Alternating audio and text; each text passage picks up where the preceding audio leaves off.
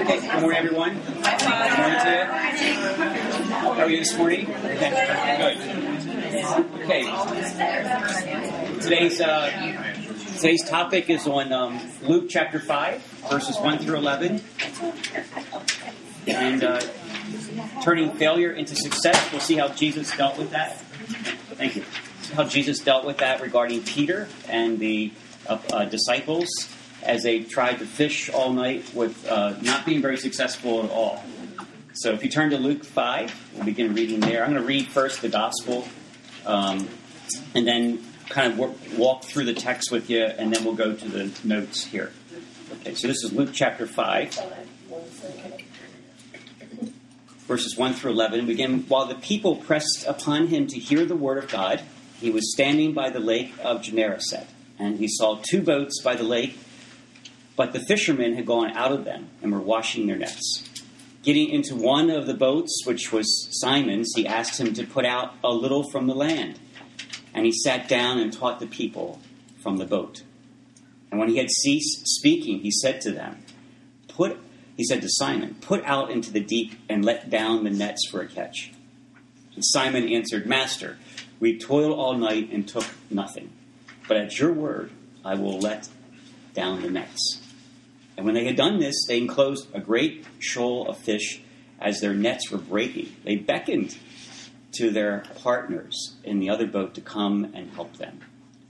And they came and filled both the boats so that they began to sink.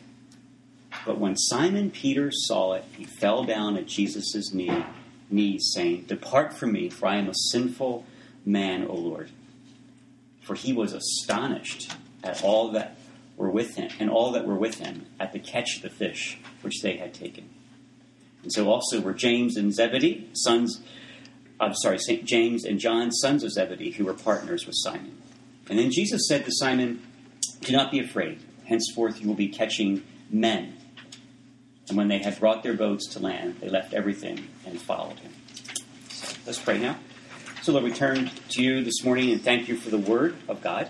And thank you for the word that brought forth in Peter's heart and the disciples a miracle that changed their lives.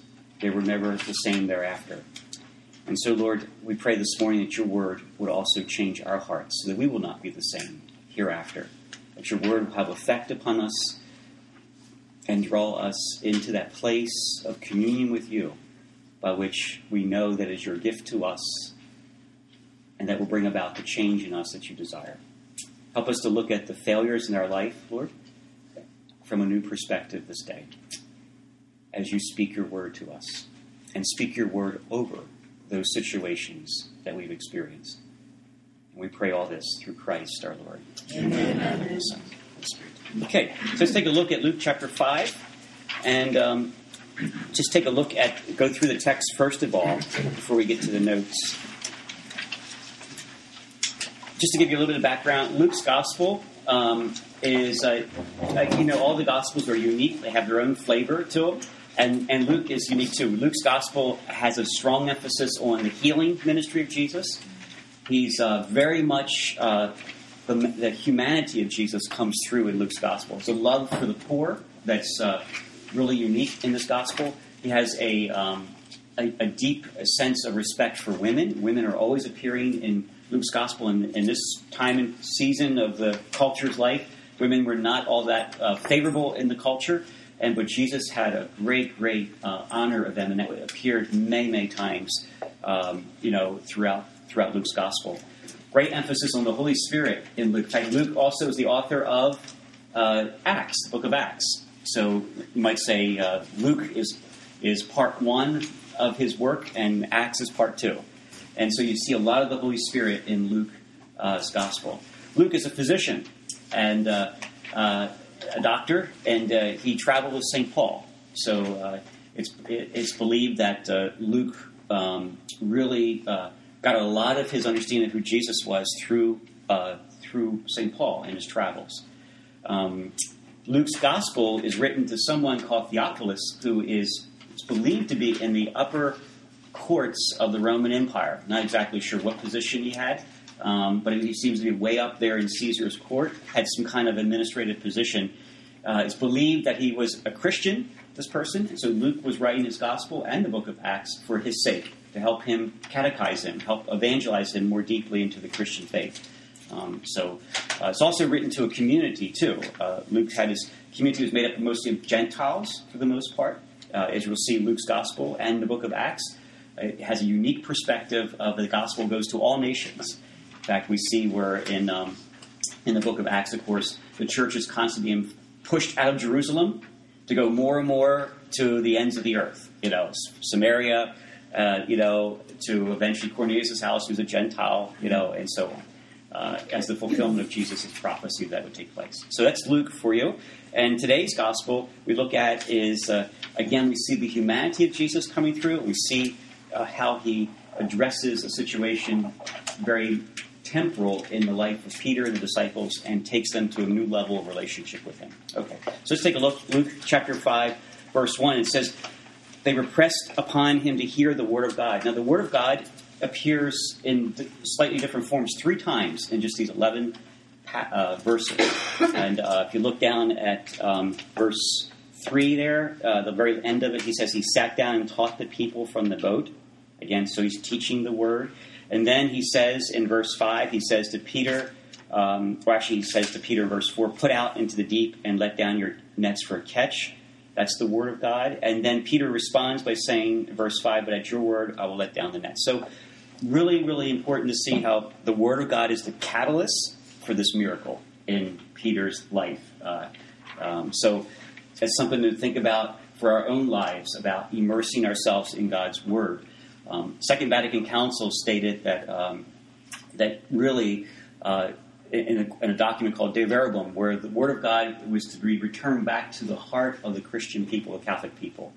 Um, Pope Benedict, I think in his uh, service as a pope, he really pushed that ahead. In fact, he said if he felt that if God's people could give back to the Word of God, there'd be a new springtime in the church. Um, so and he said the Bible should be the basis of all our preaching and teaching and catechetics, should be the basis of all our pastoral uh, endeavors.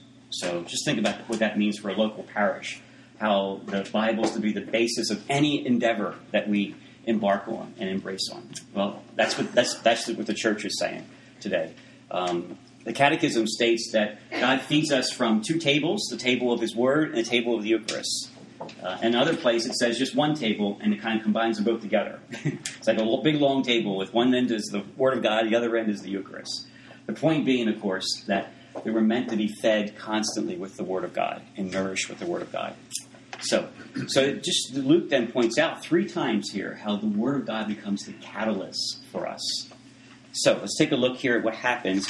He was um, notice that Jesus wants Peter's boat Okay, we'll come back to that in a minute when we get to the notes, but he wants to use Peter's livelihood as a platform to be able to preach to the people. In verse 3, it says, Getting into one of the boats, which was Simon's, he asked him to put out a little from the land, and he sat down and taught the people from the boat. He did that because water um, magnifies sound. So he could push out into the lake and use the water to be able to speak to what was probably thousands of people at the time. So, okay. Then he, notice what he says in verse 4 when he sees speaking, he said to Simon, Put out into the deep and let down your nets for a catch. Now, Jesus is not um, ignorant of the fact that these guys have been fishing all night. In fact, if you look back at verse 2 there, notice what it says the fishermen had gone out, gone out of them and they were washing their nets. That meant they were through for the day. And they caught nothing. Can you imagine going home and telling your wife, I don't have anything? That means no food, no income, you know. You know, so so these guys were depressed really because and discouraged. Now, normally speaking, it's a four-hour fishing window for them. They were out there twelve hours, so they were pretty much they exhausted everything. Now, also keep in mind these guys were pros this was the, these were the professionals. This was their livelihood. They knew the waters. They knew fishing. This was their trade. This is how they made their living. You know, so you know, it's one thing for the amateurs to be discouraged. It's another thing for the pros to be discouraged. And here we are having the pros terribly discouraged in this situation uh, because they had nothing to bring home to their family. That was going to be the, the economics of their of their livelihood. Um, so that's why they stayed out so long. So Jesus says, push out, uh, throw out into the deep, um, and let down your nets for a catch. You know, Jesus, uh, he's look at the, the language and the tone. He says, put out into the deep and get ready for a catch. It's like I'm sure Peter is thinking to, to himself, you know, hey, I'm the fisherman, you're the carpenter. so let's get these roles straight, right? You know, uh, we've been working at this like for a long time, you know, and uh, so and there's nothing out in that deep, you know, because we've been there, we were there, okay, and then. Um, Peter, however, doesn't argue with Jesus. He makes a statement. We toil all night and took nothing. Uh, you know, I don't know how he said that. Did he say that angrily? Did he say that like in resignation? Did he say that like you know uh, cynically? You know, I don't know. The scripture doesn't say, but he does then follow through with saying, "But at your word, I will let down the net." So, however he said it, he was willing to obey. And I don't know whether he said, "Well, I'll show him." but I don't think necessarily that was the tone, you know, because because at this point, Peter could have just simply said to Jesus, Hey, bud, you stick to your thing, I'll stick to my thing, and we'll be cool. You already have my boat here. All right? All right, so when they had done this, they enclosed a great shoal of fish, and their nets were breaking. So this is obviously something they weren't expecting. You know, this was something that caught them by surprise. In fact, Luke makes a point of saying that. Look at verse 9. He says, for he was astonished all that were with him at the catch the, and all that were with him at the catch of the fish. The word astonished means that they were just completely floored. They were taken back in a way that they had never expected. They were just overcome by the circumstance. They were just like uh, they couldn't find the words to account for this. They couldn't find the understanding to account for this. John Paul II said in a uh, message in uh, May 30th, 1998, to about 500,000 Catholics that gathered in St. Peter's Square. It was a gathering of all the renewal movements in the church. And uh, um, he said that the Holy Spirit wants to astonish us in our parishes, he said. And he used that word, astonished. Something I think um, we probably have uh, he knows he certainly raised the expectancy in a way that we haven't thought of before. Uh, how the Lord wants to astonish His people and astonish us in the situations of our life. He wants to astonish us in our parish life. So the Lord wants to do things for us that um, that perhaps we haven't thought about before. You know, uh, He wants to do more for us than what perhaps we're even asking Him to do. Yeah. So I think like one of the one of the purposes of the scripture teaching is to raise our bar of expectancy in what the Lord wants to do, is capable of doing, and is eager to do. And one of the things we can learn from this particular uh, story here is that not to put limitations on the Lord. I, I think that's probably one of the things that reminds me of the stories in the Old Testament where the Lord told his people, You can go into the promised land, it's yours, go for it. So they sent out maybe 12 spies, and, and the 12 spies uh, saw the promised land. They said, This is wonderful. It's flowing with milk and honey. The grapes are huge. And then 10 of the spies says, But the people in the land are like giants. and we're like grasshoppers to them. You know? Caleb and Joshua came back with the, with those 10. Of course, the people, the 10 reported that to the to, the, to Moses and the people, and the people just, you know, said, you know, we're done, forget it, you know. But Caleb and Joshua said, no, the Lord said we can have it.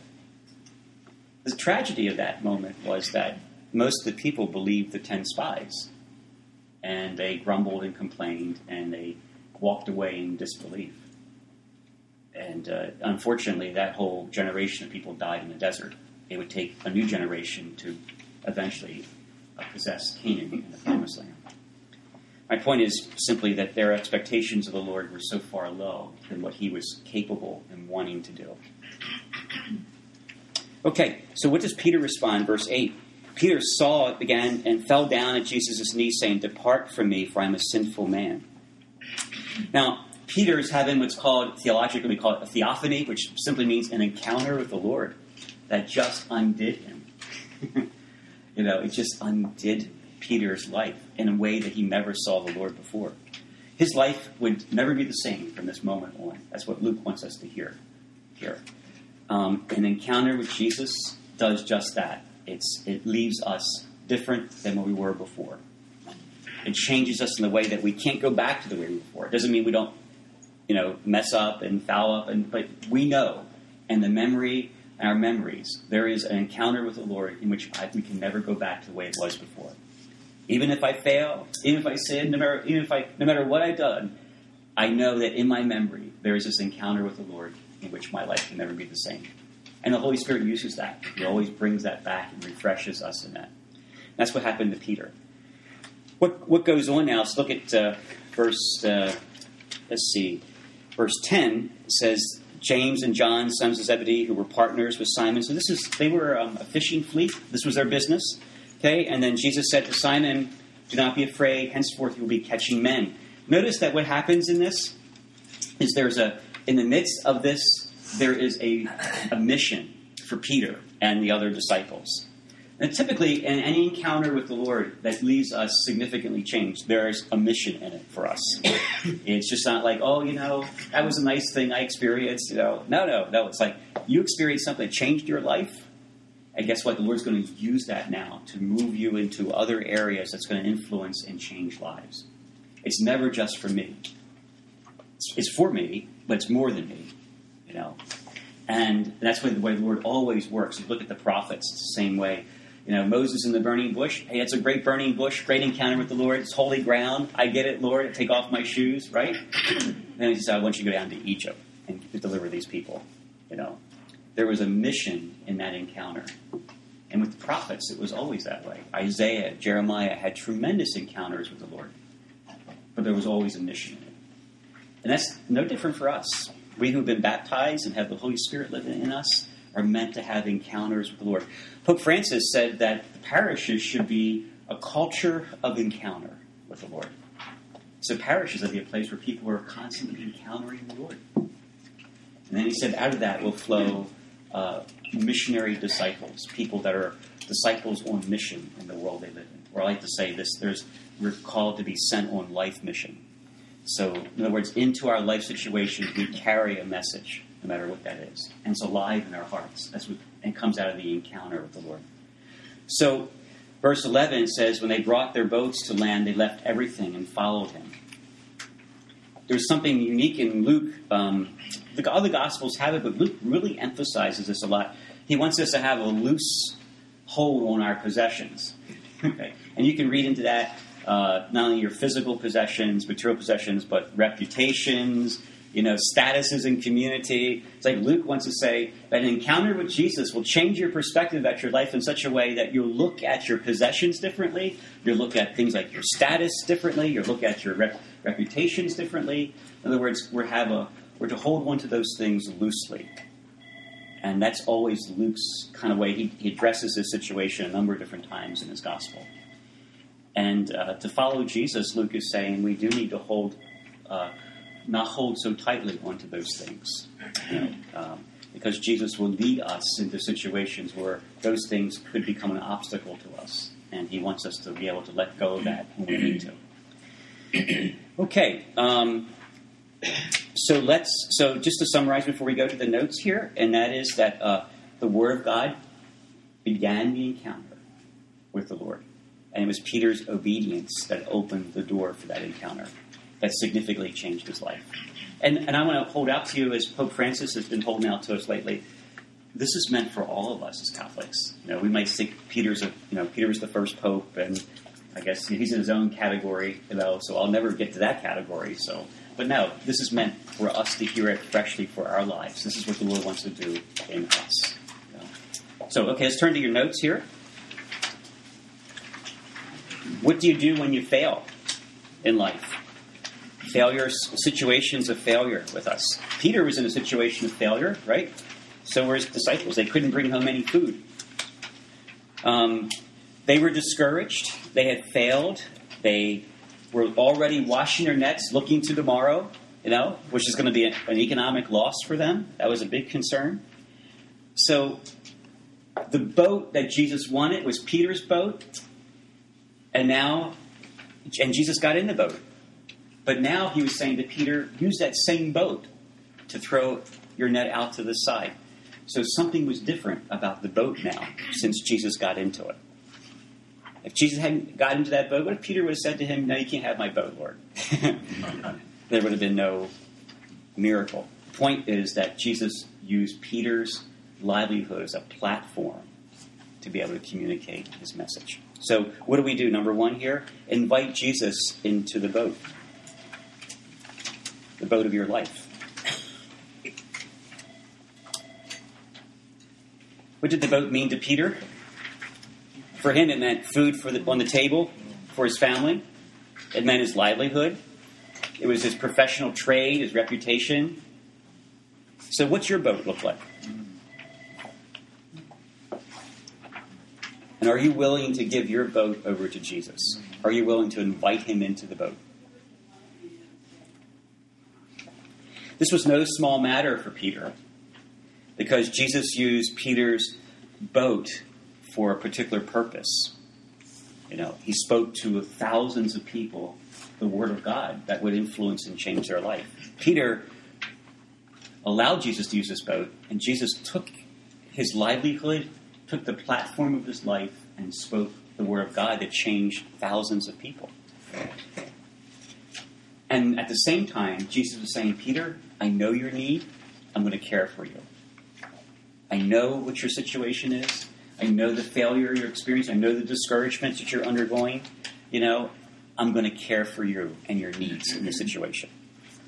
If you look at the bottom here of number one, if you look where it says the passage from Matthew 6 says, Instead, desire first and foremost God's kingdom and God's righteousness, and all these things will be given to you as well. Seeking first the kingdom of God, putting Him first in our life, inviting Him into the boat of our lives, the situations we're facing. The promise is that if we do so, then all these things that we have need of will be given to us. so that means inviting Jesus into maybe our businesses, our marriages, you know, our health situations. If we don't invite him, he can't get there. Just like if Peter didn't give him the boat, Jesus wouldn't have been able to get in the boat.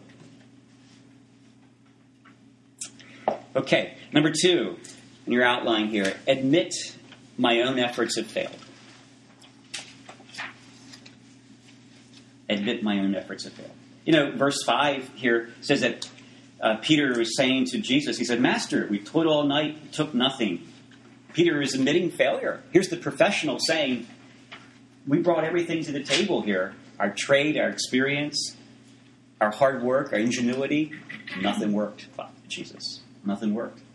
I admit that I failed. You know, I admit that it didn't work. The point is, uh, it's difficult for all, for all of us to say that in our situations. Maybe uh, it's difficult to admit our points of failure, but it's probably in the point of fa- being able to admit that is the point where the Lord's able then to work the miracle. Because that's what happened to Peter. You know, Jesus said, "We toiled all night, took nothing in, but at your word, I will let down the net. So in other words, I failed. We failed, Jesus. I failed. You know, and but okay, you said your word you said do this. I'll, okay, I'll do it. What are some causes of failure? Let's take a look at some causes. First, arrogance can be a cause of failure. James says this in chapter 4 God opposes everyone who's proud, but he is kind to everyone who's humble.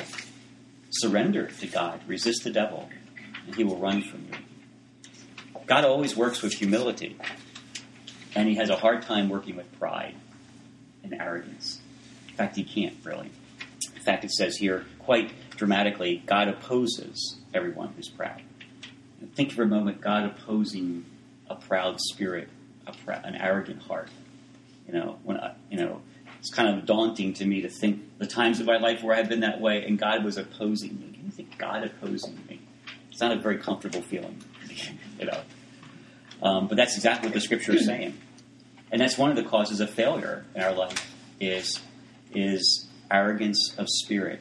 Secondly, disobedience. Jesus said, "This: If you love me, you will do what I've said, and my Father will love you. I will also love you and show you what I'm like."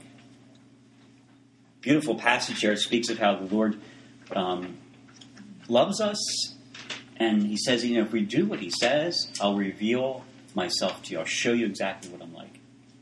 And that's what happened with Peter, right? Peter did obey.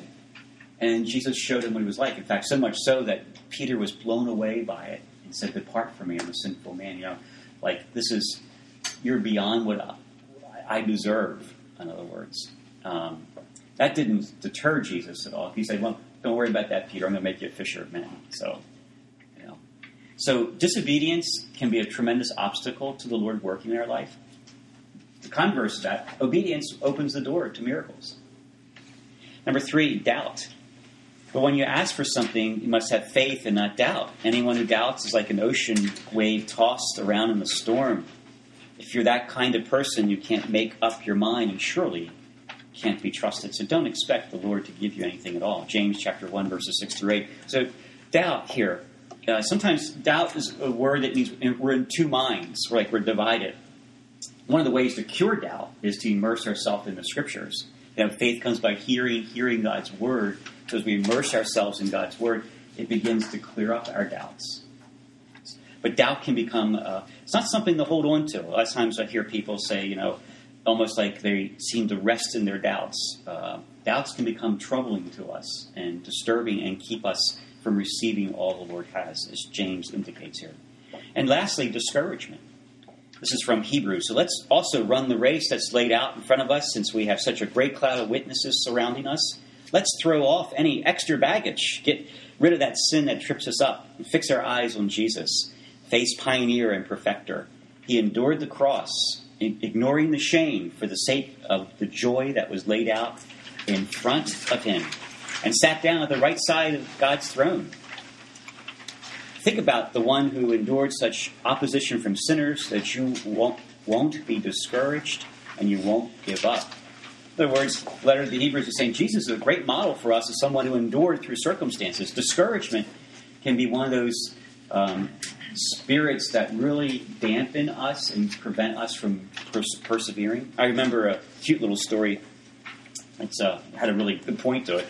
said that uh, one day uh, the devil was visiting one of his uh, stores, and there was a demon behind the counter. Right, so he said, "I'm looking for a, looking for a, you know, something to really trip up Christians." And so the demon said, "Well, Mr. Devil, we have like lust over here." And the devil said, "No, I don't think so. You know, they, they've been ca- catching a hold of that lately. You know, that doesn't work as it used to work."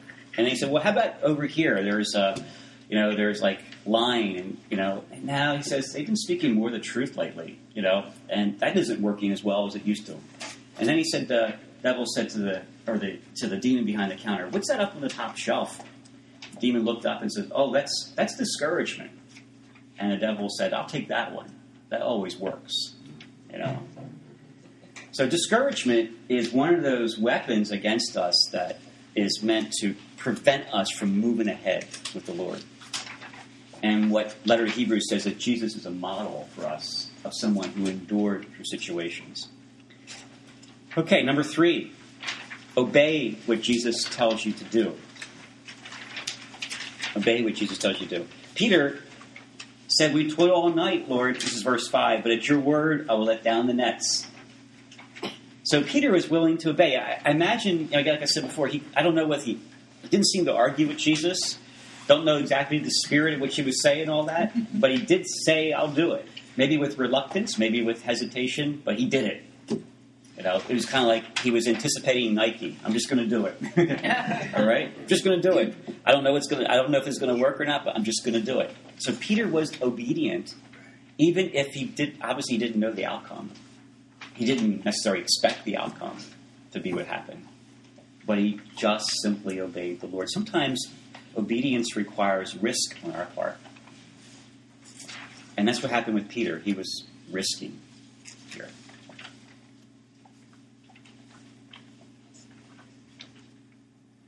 Ephesians chapter 5, verse 17, St. Paul said, don't, So don't be foolish, but understand what the Lord's will is. So we're called to really understand what the Lord's will is.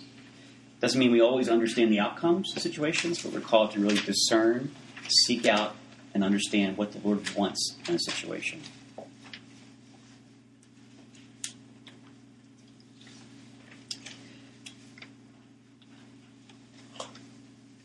Number four, expect Jesus to turn things around. Notice in verse 6 it says, When they had done all this, they enclosed a great shoal of fish as their nets were breaking. And then, if you look at verse 11, it says, And when they brought their boats to land, they left everything and followed him. There was a level of expectancy that, um, that grew in their hearts as they saw the Lord working in the situation. And expectancy means that there was a confidence in the Lord working. It doesn't mean that they could look into a crystal ball and figure out exactly everything was going to be done or happen. No, but it meant they had started to grow in confidence in the Lord, that He was in control of the situation. They weren't, but He was. And they had a, a confidence about enough to be able to say, Lord, we'll follow you, and we'll even hold lightly to our possessions, our livelihood, our status, our reputations, in order to follow you and be fishers of men. That's what encounters with the Lord do. It's meant to raise our level of expectancy in the Lord, a level of confidence in Him, um, so that we're willing to make changes in our life, you know, so that we can be more available to serve Him and follow Him in different situations of our life. Jesus said to the blind men there, He touched their eyes and said, Because of your faith, it will happen. If you look at the bottom here, St. Teresa um, of Lisieux, little flower, she was faced with a situation where she couldn't, didn't feel she was equal to the task. She felt terribly inadequate. This is what she said she did. She went to God. I went to God in the spirit of a child that throws itself into its father's arms and nestles its head against his shoulder. You do that with the situations in your life that you think, I feel wholly inadequate here. I feel unable to fulfill these tasks. Uh, I'm not up to it, you know. Um, and do we go to the Father and kind of jump up on his lap and nestle our head against his shoulder and say, Father, I don't have the ability to do it, but I know you do. I'm relying on you. I'm trusting on you. I have confidence in you. You know, just the simpleness of of a saint like this. And you know, she was. Uh, we're not talking about being a rocket scientist here. We're not talking about being a Bible scholar. We're just talking about coming to the Father and trusting ourselves to Him in a way that we put our confidence in Him and not ourselves. When we're faced with situations in our life that we've experienced failure, discouragement, things like that, um, and going to the Father and saying, Father, I can't work this out. I can't handle. I can't make something good come out of this, but I'm I'm entrusting this to you because I know that you can. You know, you have both the wisdom and the power and the love to be able to do what I can't do. And it's kind of like jumping up on his lap like a child, nestling your head against his shoulder and saying, Father, I trust this to you. So when we do look at failure in our life, then, failure is not final for us. Rather, invite Jesus into the boat of our lives, admit our own failures. Basically, it's admitting that I can't, Lord, but you can and obey what he says to you to do. And the obedience is in the small things, right? Throw your net off to the side, small thing. But it's in the small things that the Lord began to work his miracle. And then expect him to turn things around. That's how he turns our failures into success in our life. And from this story here, um, we, we, see that the Lord wants to do that for us. Okay, got a few minutes before we finish today. Any questions, reflections, comments?